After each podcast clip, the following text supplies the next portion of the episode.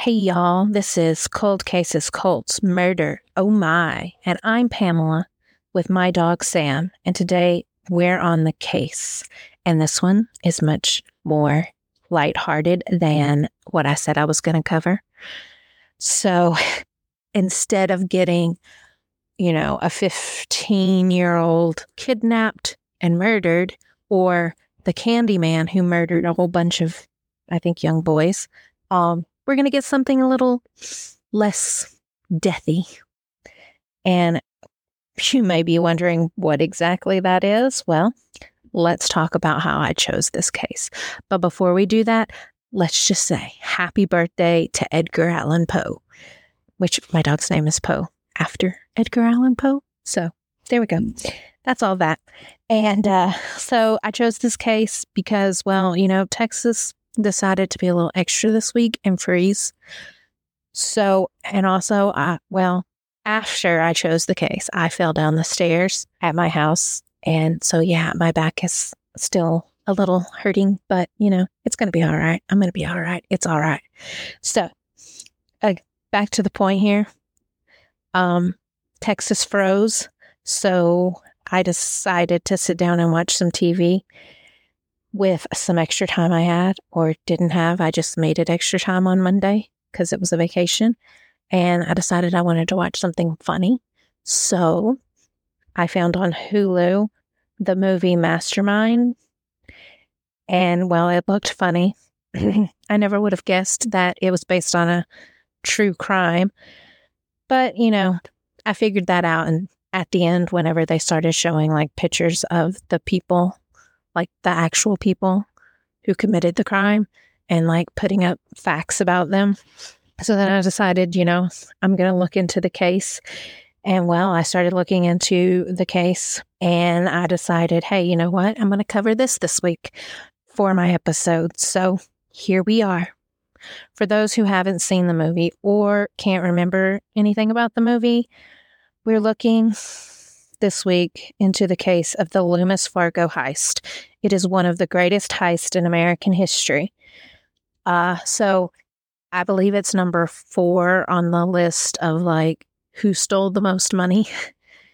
Um, but you know, it is still considered one of the greatest heists in American history. So it took place on October 4th, 1997, in Charlotte, North Carolina. However, with all the mistakes that piled up, you will be surprised that they were even able to pull this off in the first place. So, without further ado, let's get into the case and we'll meet our main man, David Ghantt. He was a Gulf War vet who'd never been in any kind of trouble with the law. He'd he'd been married at the time of the crime, but you know what? None of that mattered when he met bad girl Kelly Campbell who started working for Loomis Fargo. And they became, well, friends. I'm just kidding. They started up a relationship fairly quickly. And, well, they kept seeing each other even after Kelly would leave Loomis Fargo. Um, she would later deny that there was ever anything romantic between the two of them, but the FBI said that is a lie. Well, maybe it wasn't put quite that way, but they did have evidence that showed otherwise. So, once que- sorry about that. Once Kelly quit her job, she started hanging out with an old friend. His name was Steve Chambers.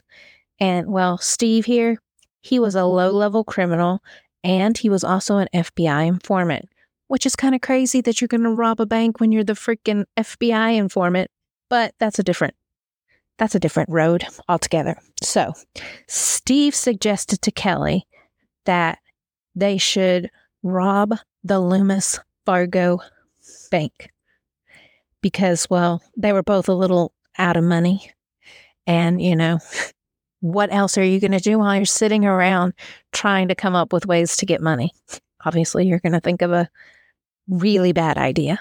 So Steve even reminded her that they already had an inside man in David because, you know, he was just like head over heels for Kelly. Uh, so Kelly took the plan to David. You know, David, he only made $8 and some change an hour at his job. So he thought, you know what? Maybe I deserve more. So he was so in love with Kelly, he was just like, okay, sounds like a great Friday night date. Seems he did not put too much thought into this before he said yes. Also, has he never heard the song about, I'll do anything for love, but I won't do that? Clearly not.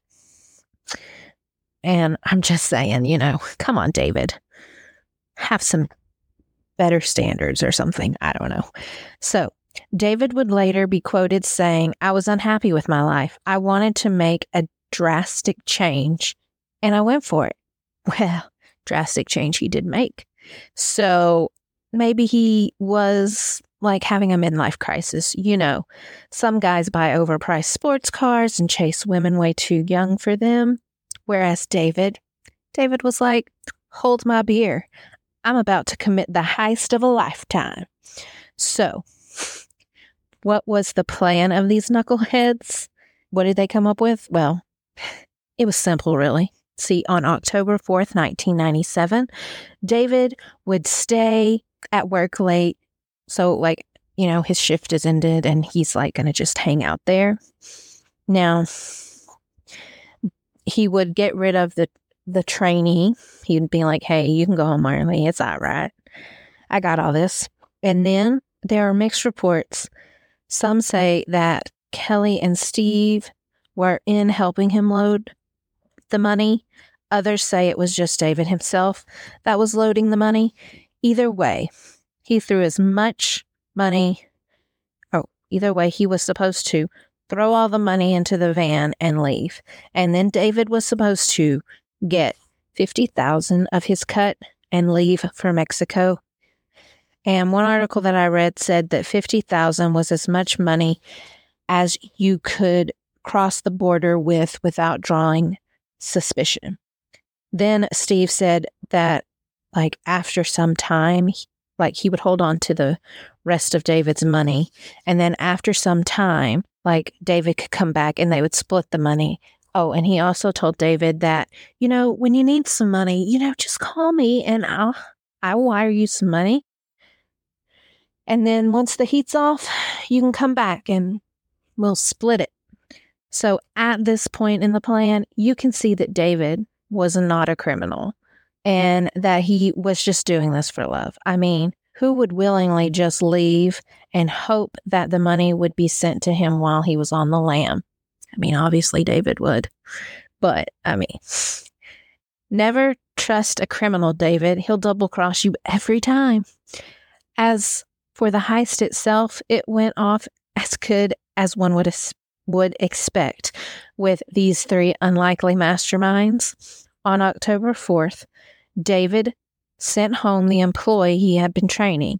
Then, when the coast was clear, he disabled two security cameras and took the tapes out. Ready to put his plan into action? You know David was. However, he forgot or he didn't know about the third camera. David would later go on to say, I didn't even know about it and overlooked it. I feel like I feel like I don't have to tell you that this mistake would come back to bite him in the butt. Turns out the third camera caught everything that was going to happen. I mean, we're working with a real genius here. I mean, you have to be. Then David ran into another problem, but hey, luckily David didn't have a plan for this problem because he never even to he never even stopped to think about this problem. And what problem might that be? You might be asking. Well, see, there are, I read this article that said that um, so armored cars use armored cars, or like maybe I said that wrong. Um, armored cars are used to move money because the money is so heavy. I don't really know if that's true or not. I couldn't really find a true and like an answer that said, yeah. I mean, it's obviously a secure a security reason as well, but the one article I read did say that that, you know, they had to use um they had to use an armored car because moving large amounts of money is it's very heavy.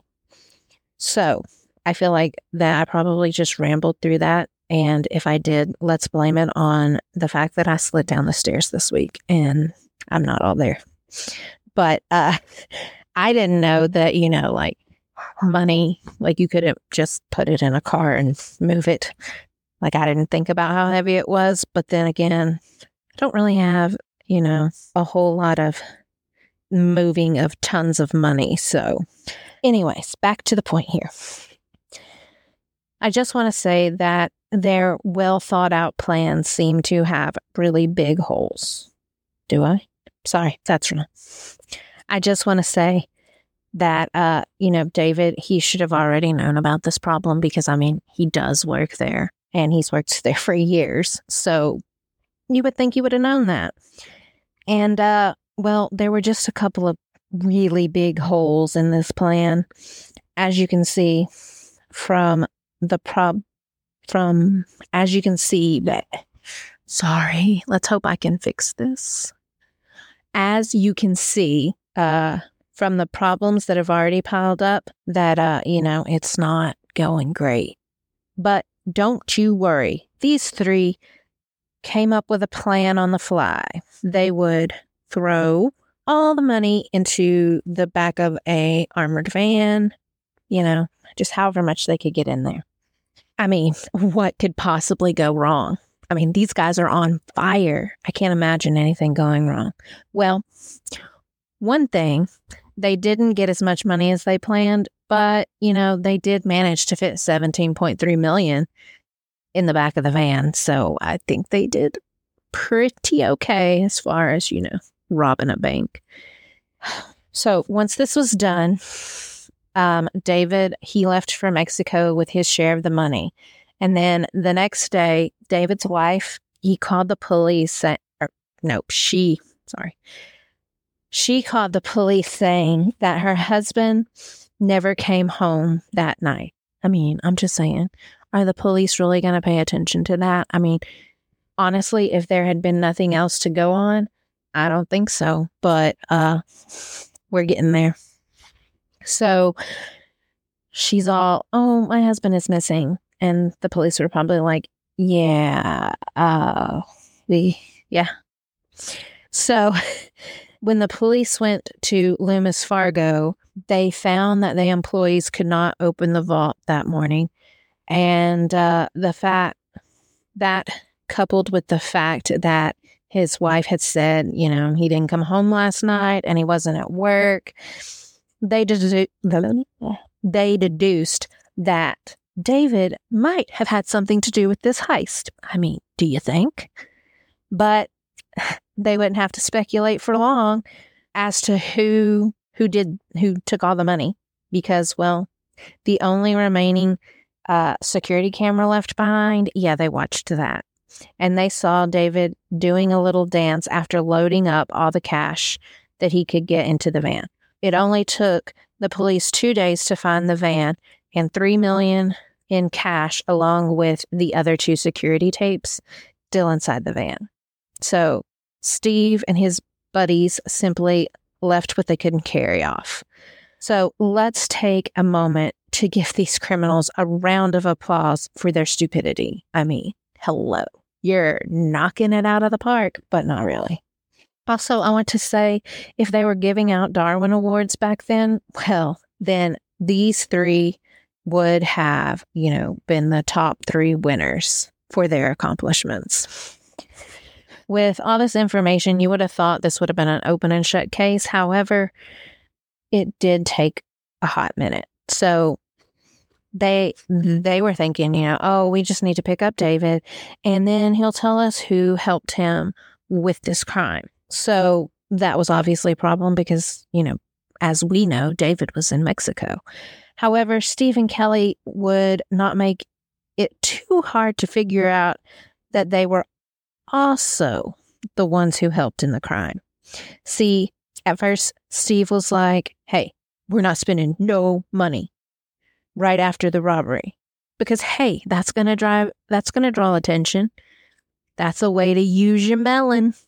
However, it does seem that after Steve saw the money, he was like, "Dang, I can't wait." So, uh I say this because well, Steve and his wife Michelle, they moved from their rundown trailer in the old trailer park, I'm assuming. I don't really know if they lived in a trailer park, but they did live in a rundown trailer. So, into a mansion in a good neighborhood. Don't you know the neighbors were like, ish, just, I'm just guessing. But they didn't stop there because, well, I mean, if you're going to buy a mansion, you're also going to need to decorate. Right? I mean, who doesn't do that? Oh, but they didn't stop there. They also paid cash for a couple of new high end cars. Um, David, he even like got a BMW sports car. I don't know exactly. Not David. Sorry, Steve. Steve got a high end BMW sports car. So this is giving me some Collins Street Bakery vibes. I'm just going to throw that out there. Like, you know, Sandy and his wife just couldn't wait to spend the money on things that they probably shouldn't have spent money on. But, anyways, then Michelle, being Steve's wife, well, she wondered just how much one could deposit into a bank without drawing attention of the FBI. And Michelle here, she doesn't disappoint. She's just as great of a criminal as the other three. So, what does she do? Well, fear not, because she was really using her noggin and decided to take a trip to the bank and ask one of the bank tellers, you know? So it's reported that she actually said to the bank teller, Now, hang on, guys. This is going to blow your mind. How much can I deposit before you have to report it to the feds? She asked. And then she decided to go one step further and said, Don't worry, it's not drug money. I mean, way to go, Michelle. She really knows how to set someone's mind at ease. So even though Michelle went out of her way to inform them that the money was totally not illegally acquired. That sounded really weird. Illegally required. Um, I'm sure that it will be sh- a shock to no one. The teller was still suspicious. Even more so, because of the fact that the stacks of money still had Loomis Fargo wrapping on the money. So, like that little band that goes around the like money when you get a whole bunch of money. I mean, I don't ever had a whole bunch of money, but that band, well, it was still attached. So, I mean, wow, just wow. These guys are knocking this criminal life right out of the ballpark. Not. So, of course, the teller reported the conversation and money immediately because everyone knew about the Loomis Fargo heist. Now, there is one thing that I will say that made it kind of hard to prove that the money that she was depositing was actually um, the money that was taken in the heist. Uh, the money that was taken actually had a whole like it was mixed up. It didn't have like you couldn't look at the serial numbers and they were all in line or whatever. So that was one thing that made it kind of difficult. But I mean, hello, they came in and it was still wrapped in Loomis Fargo paper. So, you know, there's that. But you know what? Let's check back in with David, see how he's faring in Cozumel. You know, he's just relaxing with no cares in the world. He just left his life behind and was blowing through money like it would never run out. Two things that he spent tons of money on were fancy hotels and scuba diving. When asked by reporters what the dumbest thing he spent money on, David admitted saying, Four pair of cowboy boots I bought in one day. Why? What can I say? They were nice, and I was impulse shopping. So, of course, it didn't take long for David to run to be running low on funds. David, thinking that Steve was a stand up guy and all, he mm-hmm. reached out to him asking for, mo- for more money to be wired to him. Steve was annoyed by this request, which, if you remember the plan, that was what Steve had told Dave to do. So we all know that Steve was just blowing off smoke there. But so, what was Steve to do about this problem, you may be wondering? Well, well, what would anyone in his situation do? I mean, oh my goodness. And no, it's not send him the money if that's what you were thinking, because, you know, that's sweet. Um, it would be, it would be, of course, the next best thing, which would be, I don't know, Steve hi- would hire a hitman to take care of David. I'm sure you're thinking, winner, winner. This means more money. Nope, I'm sure he was thinking, winner, winner. This means more money for myself. Chances are that he never planned on giving David any more money than what he had already had in the first place. It turns out that once the alleged hitman got to Mexico, he found out that he couldn't kill David. Instead, the two started hanging out and they even became friends. So it looks as if Steve couldn't even hire a professional hitman to do the job very well. Um, but David's time on the lam would be coming to an end shortly. He reached out to Steve and Kelly to tell them that he was still alive and he still needed more money. The FBI had tapped the phones and were listening in and found out David's location in Mexico. So, David's time on the lam came to an end on in March of 1998. So clearly they weren't out very long. Then Kelly, Steve, and his wife, wife and many of their accomplices were soon arrested after that. Um, in the end, eight co conspirators were indicted for the Loomis Fargo heist. There were also 24 charged in connection to the crime.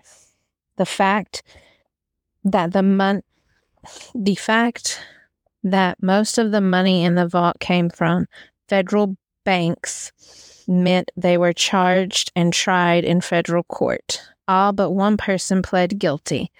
Uh, the one that did not plead guilty, his name, he was an attorney named Jeff Guller. I'm sorry if I said your name But uh, he would end up serving eight years for money laundering some of the 24 were char were some of the fo- 24 that were charged were relatives and friends of the robbers that and the robbers had enlisted them to help set up safety deposit boxes at different banks. So, the lesson here if anyone asks you to give them a safety deposit box, the answer should be no, thank you. So David was sentenced to seven and a half years in prison, but he would be released on parole after five years. Stephen was sentenced to 11 years, being the like highest amount of years given out. Um, he served his time and then was released. Kelly was sentenced with almost six years, but ended up serving just five for her part in the crime. However, they were all slapped with pretty big fines that they would never be able to pay back. For example, Kelly was hit with a $4 million fine. However, the cash from the Loomis Fargo heist was mostly recovered except for more than $2 million. David has never explained or told anyone where the money is. Also, I want to point out how do we know David is the one who knows where the money is? I mean, I'm just saying. Anyways, after David was released from prison, he got a job as a construction worker. David was also brought on as a consultant for the movie Masterminds based on his crimes. So, um, yeah, this would wrap up the case this week. I hope you enjoyed the case as it's a lot more lighthearted than cases we normally cover. I just want to point out I can't believe these guys lasted as long as they did on the run with all the mistakes they kept, all the mistakes that kept piling up. So, thank you for listening. And if you liked what you heard, please leave a five star review and follow us on whatever platform you listen on. And if you really liked us, tell a friend. And we'll have a new case next week for you. Bye.